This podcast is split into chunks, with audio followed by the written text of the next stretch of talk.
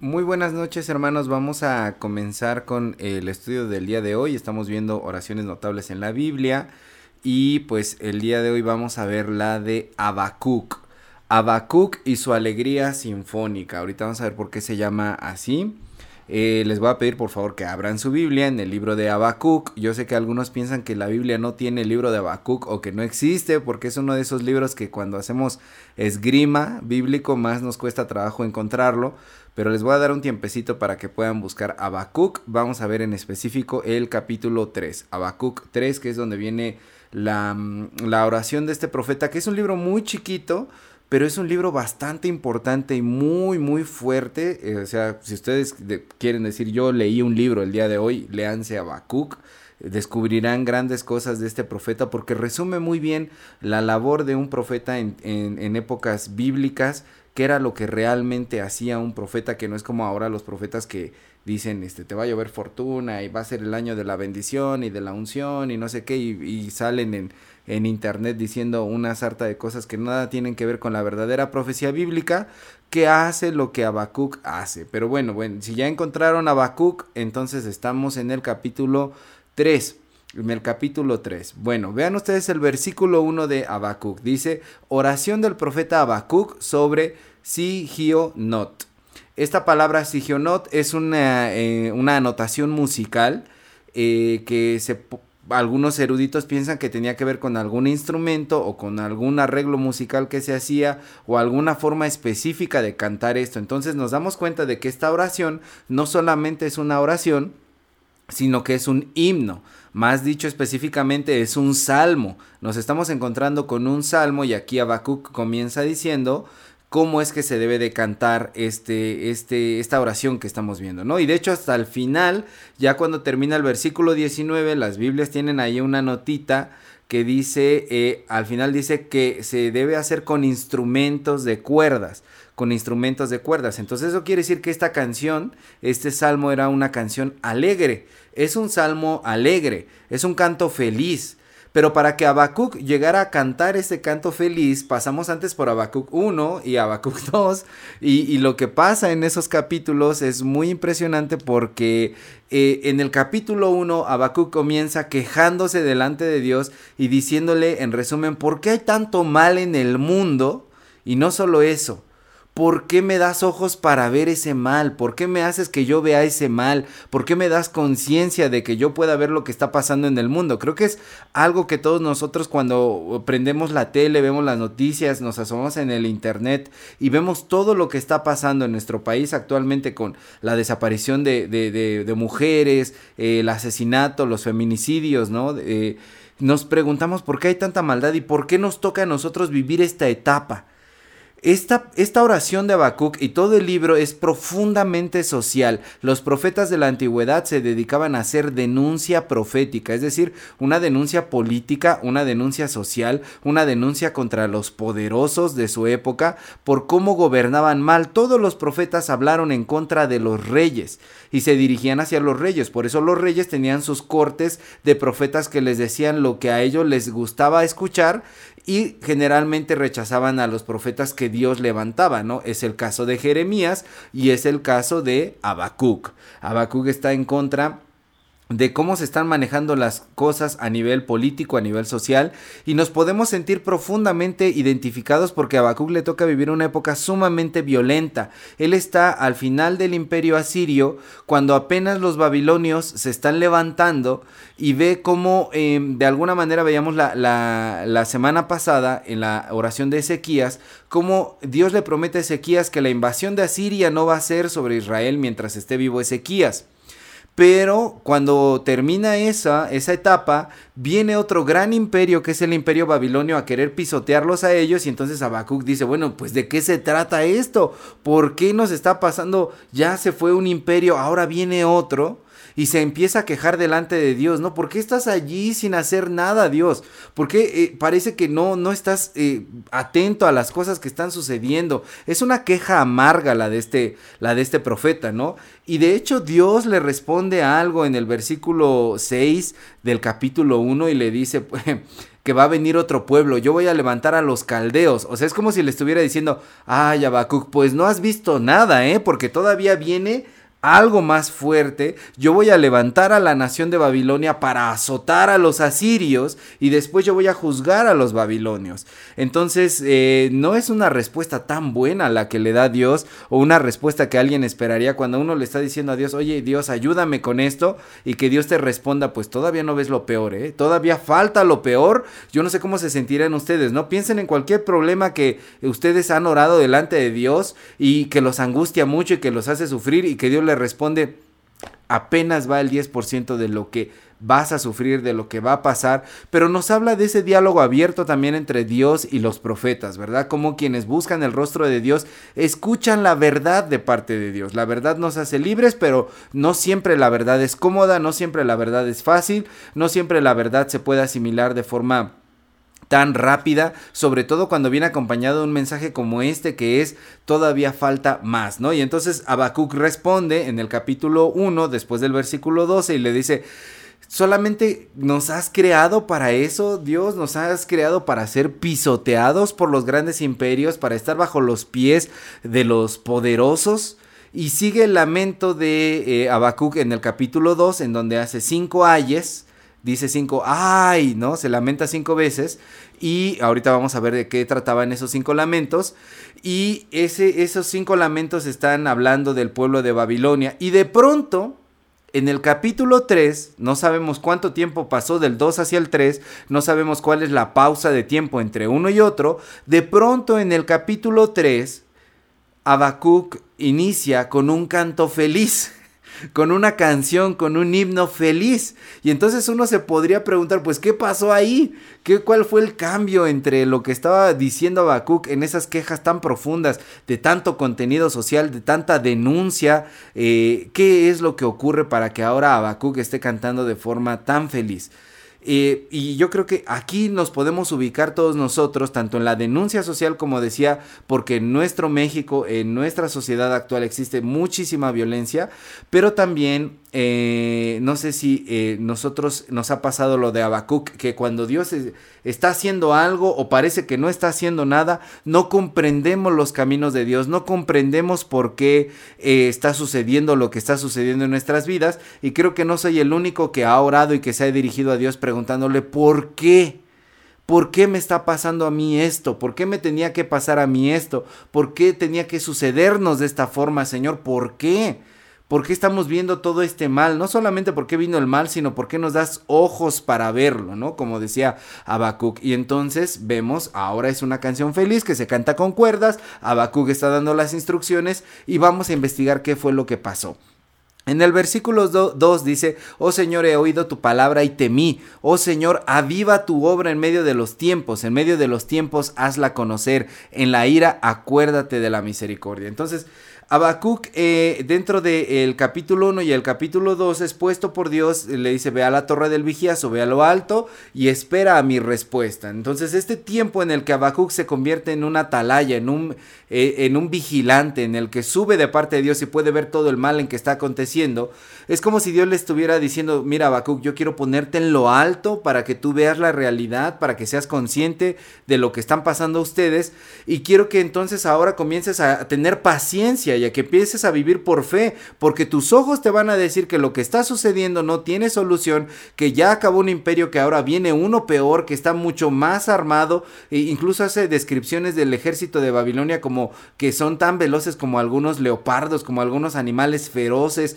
letales, y, y Dios le dice a Habacuc, yo quiero que tú confíes en mí que aunque tus ojos te estén diciendo que lo que tú estás viendo es lo peor, que tú aprendas a conocerme a, mí. Y quizá tú creas que yo estoy sin hacer nada, que yo estoy sin, sin moverme, sin escuchar, sin oír. Quizá tú creas que la situación por la que tú estás pasando, yo soy indolente a eso, no me duele, no, no estoy reaccionando a eso. Pero yo sé lo que está pasando, Habacuc, y yo estoy actuando, aunque tú no lo veas, aunque tú no lo comprendas, aunque no te imagines y no sepas ni siquiera cómo es que yo me estoy moviendo, ¿no? Entonces nos ubicamos en el papel del profeta y lo primero que aprendemos es que necesitamos mirar la realidad. Necesitamos mirar la realidad no con pesimismo, sino como lo hace Habacuc, subiendo a lo alto, a la torre del vigía, es decir, subir a lo alto para hablar con Dios y para poder ver las cosas. Y cuando nosotros vemos las cosas desde la comunión con Dios, cuando subimos a esa torre que es la oración y oramos y estamos con Dios, vamos a comenzar a ver la realidad no desde abajo, desde abajo solamente vamos a estar sumergidos, solamente vamos a estar enfrascados en el pesimismo, en no poder ver las cosas como son. Por eso Dios dice, sube yo quiero que desde lo alto, desde la comunión conmigo y en la oración aprendas a ver la realidad. Y desde allí entonces Habacuc en el capítulo 2 comenzó a, decir estos cinco ayes de los que les mencionaba hace ratito y primero se lamenta por la codicia que hay en la sociedad. Cómo es que la codicia corrompe al ser humano y el ser humano es capaz de hacer lo que sea con tal de obtener el objeto codiciado, lo que quiera, sea dinero, sea a alguien, sea lo que sea, el ser humano es capaz de por codicia hacer hasta las cosas más impensables. El segundo ay que da en el capítulo 2 Habacuc es sobre la acumulación y entonces está diciendo cómo algunas naciones se apoderan de toda la riqueza y dejan sin comer a los más necesitados, a los más pobres y cómo eso hasta el día de hoy sigue sucediendo y se lamenta sobre eso. Después el tercer ay de Habacuc es acerca de la violencia y dice en esta sociedad hay demasiada violencia, en esta sociedad unos a otros se están matando y en el cuarto ay Habacuc describe abusos y más precisamente abusos sexuales, que cuando los ejércitos eh, conquistaban a otras naciones, eh, los hombres violaban a los hombres de la nación conquistada como para mostrarles quién mandaba. Entonces allí es lo que está viendo Habacuc y denuncia esos abusos sexuales, esa violencia, no solamente de golpes, sino esa violencia sexual que existe en su tiempo, esa violencia militar, la está denunciando Habacuc y se lamenta sobre eso. Y por último, termina, el, último hay es sobre la idolatría. ¿Por qué? Porque cuando se pone en lugar de Dios a la, codicia, a la acumulación de las riquezas, a la violencia y al abuso sexual, esta es una sociedad idolátrica, porque en lugar de poner el reino de Dios, que el reino de Dios es paz, es justicia, es valores, ponen estas otras maneras de dirigirse en la sociedad y nosotros podemos ver que en nuestra sociedad vivimos ese tipo de idolatría. La humanidad está entregada a un sistema que es anti reino de Dios, la humanidad está entregada a una forma de vivir que es contraria a lo que Dios quiere y esa es la verdadera idolatría. Escuchen bien esto, hermanos, porque a veces pensamos que la idolatría es solamente hincarse delante de una imagen. Y a veces decimos nosotros, yo no soy idólatra porque yo no tengo imágenes delante de las cuales me hinco, pero la idolatría es más fuerte que eso. La idolatría es cuando tú vives tu vida rindiéndole culto a aquello que es contrario a lo que Dios quiere que tú hagas.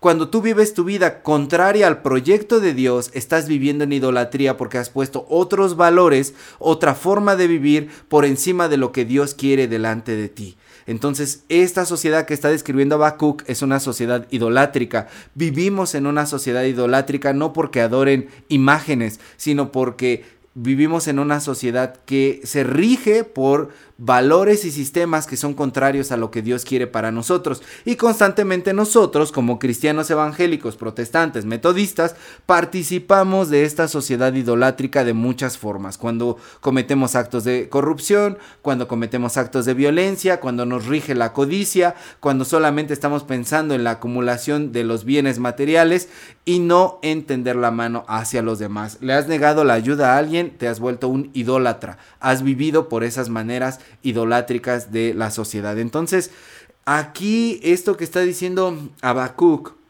Dios lo subió a la torre para que viera todo lo que estaba pasando en su sociedad. Y de esa manera, al estar mirando y en contacto con Dios, la mentalidad de Habacuc transformó. Porque dice en este versículo 2, he oído tu palabra y temí, tuve miedo porque ahora no solamente me dejé llevar por lo que mis ojos me estaban diciendo, sino que yo empecé a escuchar tu palabra, empecé a comunicarme contigo, empecé a hablarte a ti y tú me empezaste a hablar y empecé a comprender mi realidad de otra forma. Vi que aunque esta sociedad es una sociedad en la que rige la codicia, la acumulación, la violencia, los abusos sexuales y la idolatría, yo escucho tu palabra y veo la realidad de otra forma. No voy a hacer más caso a las voces de mi cabeza, no voy a hacer más caso a lo que me dicen mis ojos, no voy a hacer más caso a las noticias, no que no vea las noticias, sino que eso no va a tener más poder en mí que lo que dice tu palabra. Tu palabra dice otra cosa. Señor, ¿por qué permites que los demás, los malos, se salgan con la suya? ¿Por qué permites que los, que, que los hombres malvados se salgan con la suya? Señor, aviva tu obra en medio de los tiempos. Acuérdate de la misericordia. Esa es la oración de Habacuc. Yo entiendo, Dios, que no son los malos, no es la mafia, no es el narco, no son los terroristas, no son los gobiernos corruptos los que tienen el control. Nada ni nadie se puede salir con la suya porque a final de cuentas el mal no triunfa. Tú avivas tu obra en medio de los tiempos. Y necesito que en esta realidad tan tremenda que yo estoy viviendo, tú avives esa obra ahora y aquí. Hermanos, si nosotros supiéramos a veces cómo está actuando Dios en nuestras vidas, cuando creemos que no lo está haciendo, cuando no entendemos cómo lo está haciendo, caeríamos de, rodillas delante de Él. Si por un momento pudiéramos ver como Él ve, si por un momento pudiéramos comprender lo que Él comprende, si por un momento pudiéramos entender cómo está actuando Dios en eso que yo creo que no me está ni pelando, que no me está fumando, que no me está haciendo caso, caeríamos de rodillas porque Dios es todopoderoso y porque Dios tiene todo bajo su control. Eso nos recuerda a las palabras del apóstol Pablo que dice en Filipenses 1:6, estando persuadido de esto, que el que comenzó en vosotros la buena obra, la perfeccionará hasta el día de Jesucristo. Lo que tú crees que en este momento no tiene solución, lo que tú crees que en este momento no tiene respuesta, que no le ves ni pies ni cabeza, como lo estaba viendo el profeta Habacuc en su propia sociedad, en nuestro propio México, en tu propia vida, allí Dios va a terminar la obra porque Él la comenzó. Aviva tu obra en medio de los tiempos. Y dice en el versículo 3, Dios vendrá de Temán y el santo desde el monte de Parán y ahí viene una palabra que es Shelah. Su gloria cubrió los cielos y la tierra se llenó de su alabanza. Shelah es una palabra, es un indicativo, es una palabra que van a encontrar mucho en los salmos y también era una instrucción musical. Los expertos creen que significaba dos cosas. Significaba un silencio. Cuando aparecía Shelah, los instrumentos musicales, las voces se tenían que callar. Era un silencio. Y algunos otros creen que en ese silencio de repente poco a poco empezaban a sonar los tambores, encrechendo, iban subiendo y subiendo y subiendo de ritmo y de volumen, hasta que ya era un estruendo porque venía la parte más impresionante de la obra musical. Entonces Shelah es un momento de calma, es una pausa antes de que se desate lo más padre de la canción, antes de que se desate lo más padre del salmo, de la melodía, de la sinfonía, allí hay un silencio. Entonces vean, dice, Dios vendrá, Habacuc se está quejando, está diciendo, ven Señor, aviva tu obra, y dice, Dios vendrá de Temán y el santo desde el monte de Parán. Silencio. Vamos a quedar expectando, porque lo que vamos a ver a continuación es que la gloria de Dios cubre los cielos y la tierra se llena de su alabanza. Empezó de esta forma fuerte Habacuc, pero dice, ahora Ahora viene la buena de Dios. Ahora van a ver cómo Dios actúa. Ahora van a ver lo que Dios va a hacer. Vamos a hacer una pausa porque lo que vamos a ver a continuación es su gloria y vamos a poder alabarlo. Y nos enseña eso el día de hoy, ¿no? Hermano, si tú estás sufriendo, si te sientes rodeado, si te sientes en esta situación en la que se sintió Habacuc, sea por lo que ves en la sociedad, sea por lo que ves en tu familia, sea por lo que ves en, en tu salud, en los problemas que tú estás teniendo, haz una pausa hoy. Esa es la clave de interpretación de esta canción, de este salmo de Habacuc, de esta sinfonía. Haz una pausa. Has estado quejándote mucho. Has estado llorando mucho. Has estado sufriendo mucho. Haz una pausa y ven con Dios. Porque lo que vas a ver a continuación es cómo su gloria cubre tu vida y cómo la tierra se llena de la alabanza de Dios, de motivos para poder alabarlos. Entonces, ahí, alabarlo, perdón, ahí Habacuc nos dice, hagan una pausa y viene lo lo más precioso de cómo Dios va a actuar. Y en el versículo 4 dice, y el resplandor fue como la luz, rayos brillantes salían de su mano, y allí estaba escondido su poder. Ahí entonces Habacuc empieza a describir la gloria de Dios y dice, la gloria de Dios es tan grande, es tan gigantesca, que nos enseguece en su propia mano no cabe, la gloria eh, está expandiéndose por todos lados, la gloria de Dios es tal, es tan brillante, es tan deslumbrante que si la pudiéramos ver nos dejaría ciegos, nos calcinaría los ojos. Y ahora vamos a ver esa gloria reflejada en una semblanza de lo que Dios ha hecho a lo largo de la historia de Israel. Dice, en su mano, allí estaba escondido a su poder. ¿Dónde estaba escondido el poder, la gloria de Dios? En su mano. Y la mano de Dios, aquí comienza a recordar a Habacuc, ha protegido a Israel.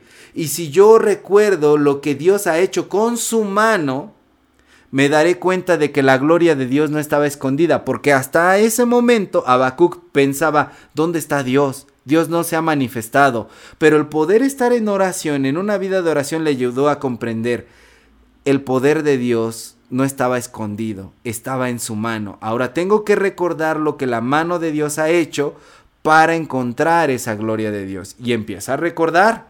Y eso nos dice a nosotros, recuerda lo que Dios ha hecho por ti, recuerda lo que en otros momentos ha hecho Dios por ti, lo que ha pasado. Y es una cosa en la que se parece a otras oraciones que ya hemos visto en esta serie de oraciones notables, como es que Habacuc empieza a recordar de esa manera, ¿no? Y va en el versículo 5, dice, delante de su rostro iba mortandad y a sus pies salían carbones encendidos. A partir de aquí, Habacuc va a empezar a recordar la manera en la que en el Éxodo y en el libro de Josué, en la liberación de Israel, Dios actuó. Y entonces empieza a acordar de cómo la mano de Dios los libró. Dice, salieron de Egipto, mortandad iba delante de él. ¿Recuerdan cuál fue la última plaga que pasó en Egipto? La, la muerte de los primogénitos y de esa manera Dios abrió paso para poder liberar a su pueblo Israel, ¿no? Entonces todos los milagros que ocurren en el Éxodo aquí nos empiezan a guiar. En el versículo 6 dice, se levantó y midió la tierra,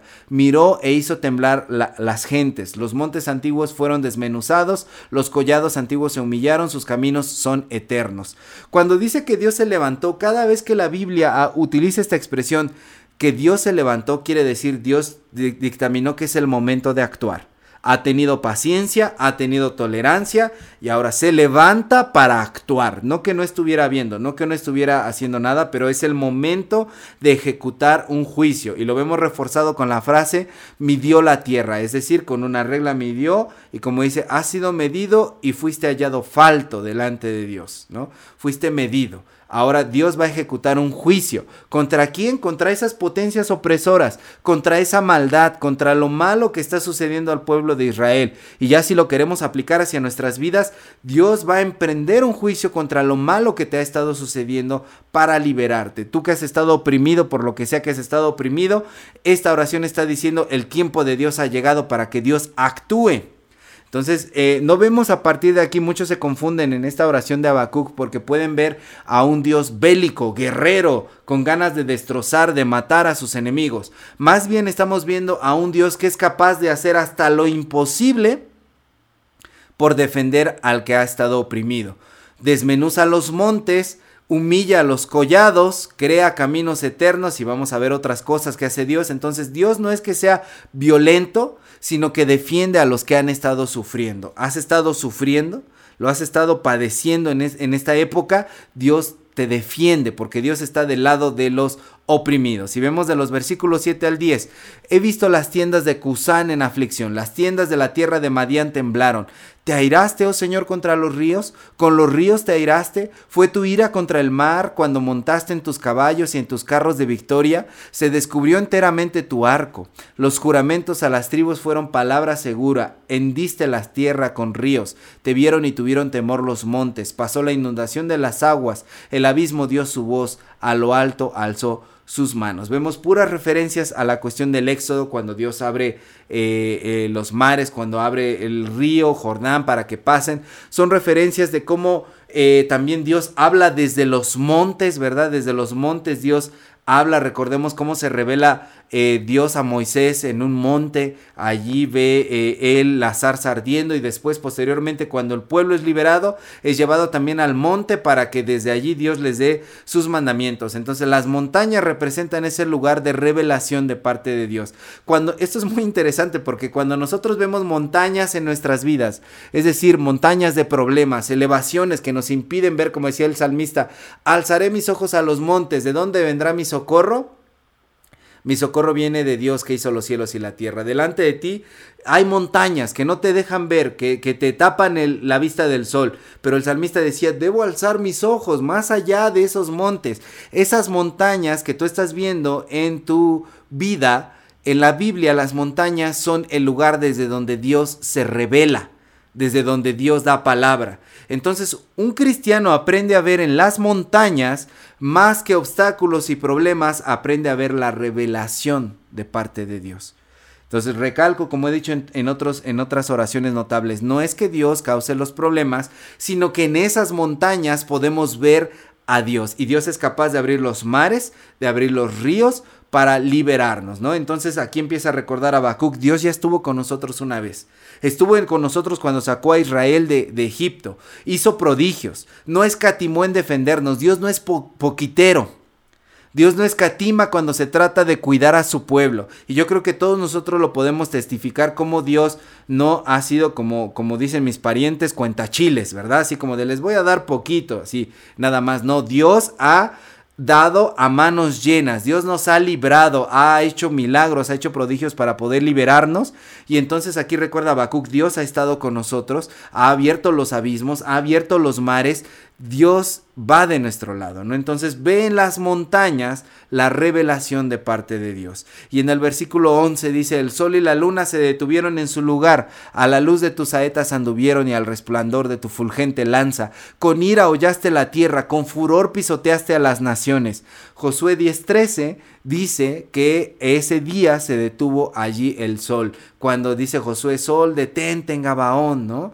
Este es muy interesante cómo en esta, en esta batalla que está teniendo allí Josué, están luchando los israelitas contra cinco reyes amorreos que los están rodeando. Es, están acabando ya con ellos, pero cuando Dios hace el milagro de que el sol pueda estar allí más tiempo para que la batalla pueda eh, librarse y de esa manera Israel gane, está recordando a Habacuc la manera poderosa en la que Dios incluso fue capaz de detener las leyes de la naturaleza con tal de salvar a su pueblo. Y la generación que lucha esa batalla es diferente a la generación que sale de Egipto, a la que le son dadas las leyes en la, en la montaña, ahora es otra generación. Habacuc ya recordó tres generaciones aquí y va diciendo, Dios ha estado con nosotros y con nosotros y con nosotros generación tras generación tras generación. Encabezó la conquista de la tierra eh, prometida con Josué. Dios nos defendió contra la multitud cuando cinco reyes nos estaban rodeando.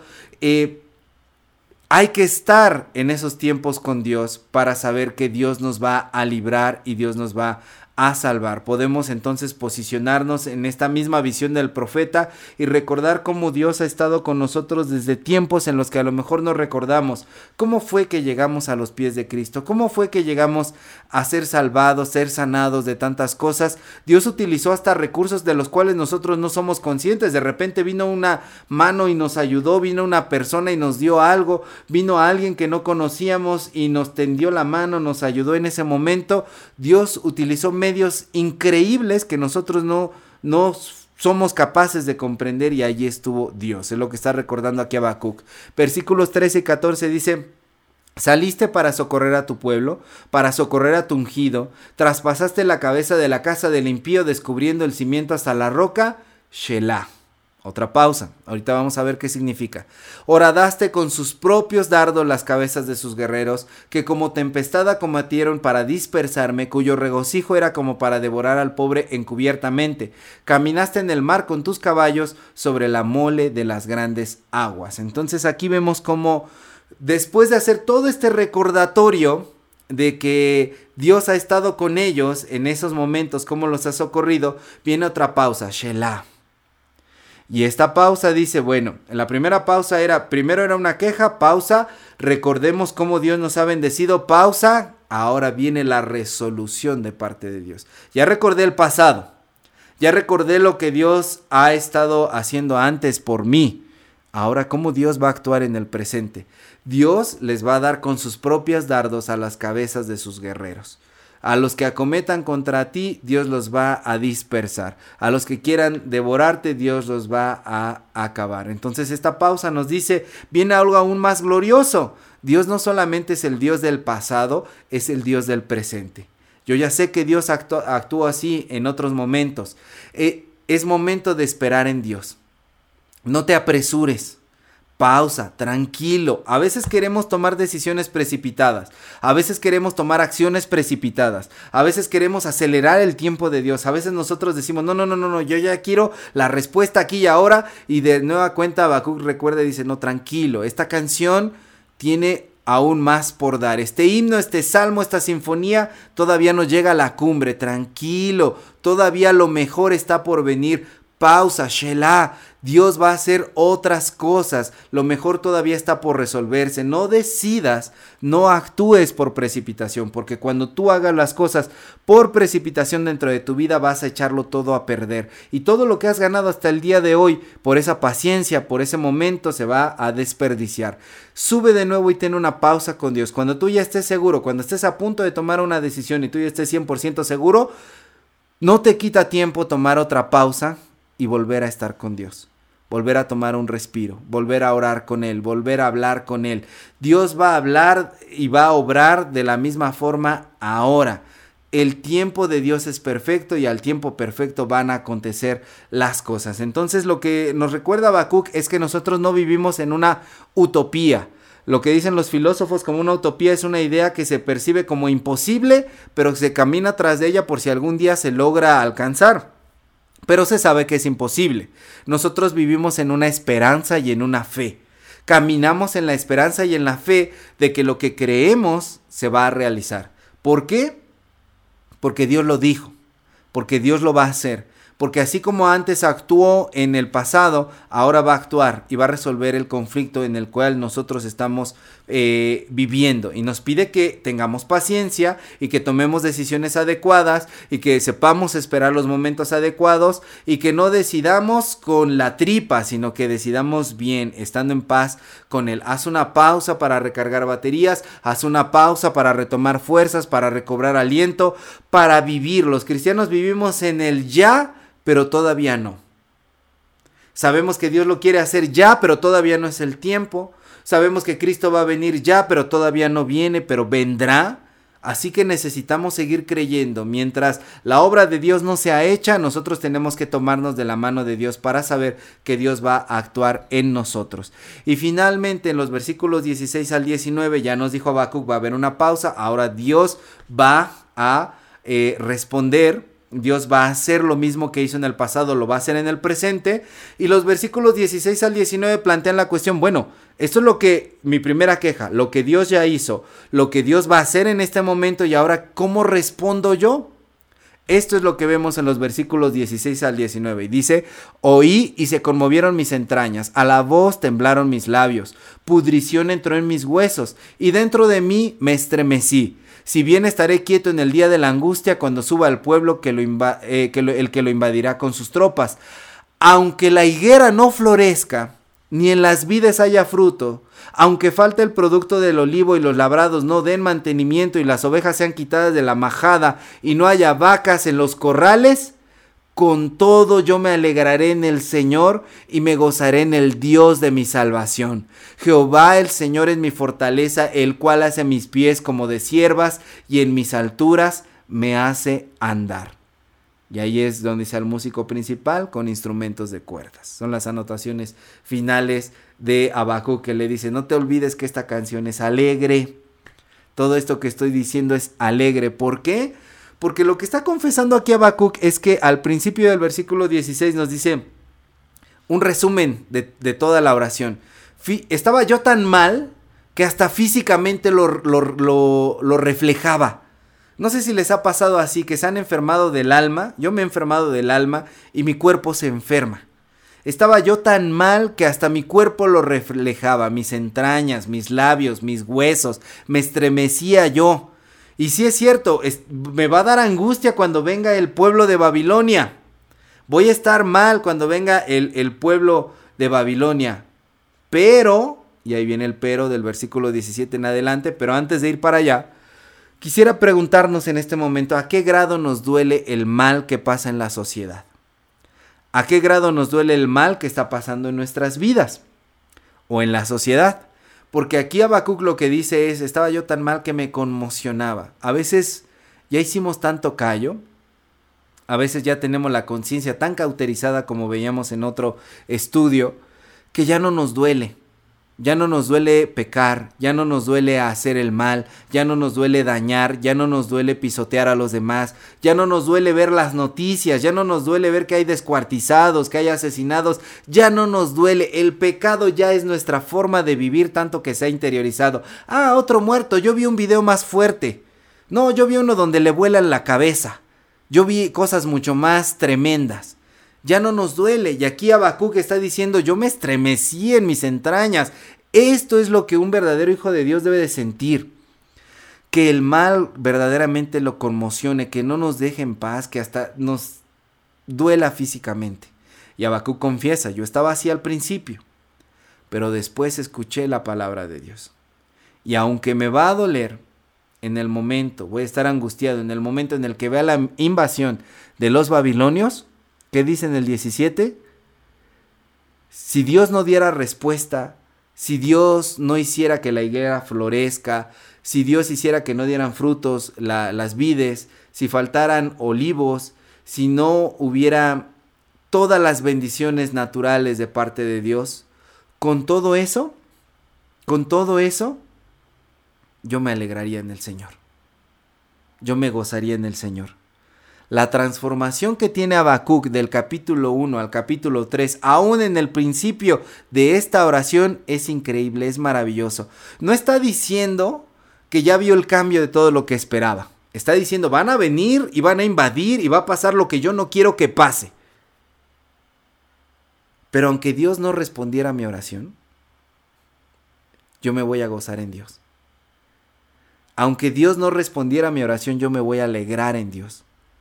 Por eso termina diciendo al músico principal con instrumentos de cuerda. No sabemos lo que nos depara el futuro, hermanos. No sabemos lo que nos depara el día de mañana. No sabemos qué potencias, qué poderes, qué males vienen el día de mañana. Habacuc se está enfrentando con problemas, una cuestión imperial. Viene un imperio gigantesco, aún más gigantesco que el asirio, que ya era tremendo, y viene a destrozar y no saben hasta dónde los van a llevar, qué es lo que van a hacer. Finalmente los llevaron también cautivos. Pero dice, con todo y eso, no me importa, yo me voy a alegrar en el Señor. Yo me voy a gozar en el Dios de mi salvación. ¿Por qué? Porque Jehová el Señor es mi fortaleza. Él hace mis pies como de siervas y en mis alturas me hace andar. No importa que no pase lo que yo le estoy pidiendo a Dios. No importa que mi oración no sea respondida. No importa que pase lo contrario a lo que yo quiero. Yo voy a alabar a Dios. Yo voy a tener confianza en Dios. Dios es mi fortaleza. Dios es mi alegría. Aun si todo lo que yo estoy esperando no viene, yo voy a alabar a Dios. Al músico principal con instrumentos de cuerdas. Y me recuerda lo de eh, Romanos 8, 28 29, ¿no? Dice Pablo, y sabemos que a los que aman a Dios, todas las cosas les ayudan a bien. Esto es, a los que conforme a su propósito son llamados, porque a los que antes conoció también los predestinó para que fuesen hechos conforme a la imagen de su Hijo, para que Él sea primogénito entre muchos hermanos. Todas las cosas nos ayudan a bien para que Cristo sea lo primero en nuestras vidas, para que Cristo sea lo primero en nosotros. No nuestros deseos, no nuestras oraciones no cumplidas, no nuestras oraciones no que creemos que no son escuchadas. Dios nos está diciendo sí te estoy escuchando. Y por eso lo titulé así como lo titulé, como su alegría sinfónica. Es una sinfonía, sube, baja, va para aquí, va para allá, usa estos instrumentos, tiene momentos oscuros, tiene momentos alegres, recuerda las grandes maravillas de Dios, dice, ahora también Dios quiere hacer esto y dice, termina diciendo, pausa, y aunque Dios no lo hiciera. Con todo y eso yo le voy a cantar a Dios. Y aunque Dios no lo hiciera, yo me voy a alegrar a Dios. Y esta es la verdadera alegría del cristiano, la verdadera fe. Eh, no creemos porque vemos eh, que Dios nos bendice, aunque sabemos que Dios nos ha bendecido y nos sigue bendiciendo. Creemos porque Dios es nuestro todo, es nuestro absoluto. Quien a Dios tiene, nada le falta aunque las oraciones no sean exactamente como lo esperamos. Es una oración sumamente valiente, sumamente profética, que nos enseña la oración de Habacuc, esta alegría que él tiene, que puede finalmente decir, veo todo lo que está aconteciendo en el mundo, veo toda la violencia, me lamento de todo ello, pero finalmente puedo decir que Dios es mi gozo, que Dios es mi fortaleza. Hermana, hermano, yo no sé por lo que tú estés atravesando, yo no sé si a ti también te conmociona ver la realidad de la que estamos viviendo en la sociedad. Yo no sé si en tu propia vida hay cosas que te han sentido sentir con la misma devastación con la que se siente Habacuc, pero a ti el día de hoy Dios quiere decirte, alégrate en mí, sigue cantando. Sigue gozándote en la presencia de Dios, porque aunque lo que tú quieras no sea respondido de esa manera, Dios va a hacer su obra. Aviva obra en medio de los tiempos. Ora el profeta Habacuc. Qué hermosa oración. Es una oración preciosa y que nos enseña a confiar y a que se vale quejarse delante de Dios y se vale decir cosas, ¿no? Y se vale expresar el corazón siempre y cuando ese sea un proceso de purificación para que podamos terminar con la alegría y con el gozo con la que ora el profeta. Espero que esta oración, como las otras, haya servido y que nos ayude a perfeccionar nuestra vida de oración eh, como creyentes y que de esa manera podamos eh, acercarnos más a Dios. Que Dios les bendiga, hermanos. Continuamos.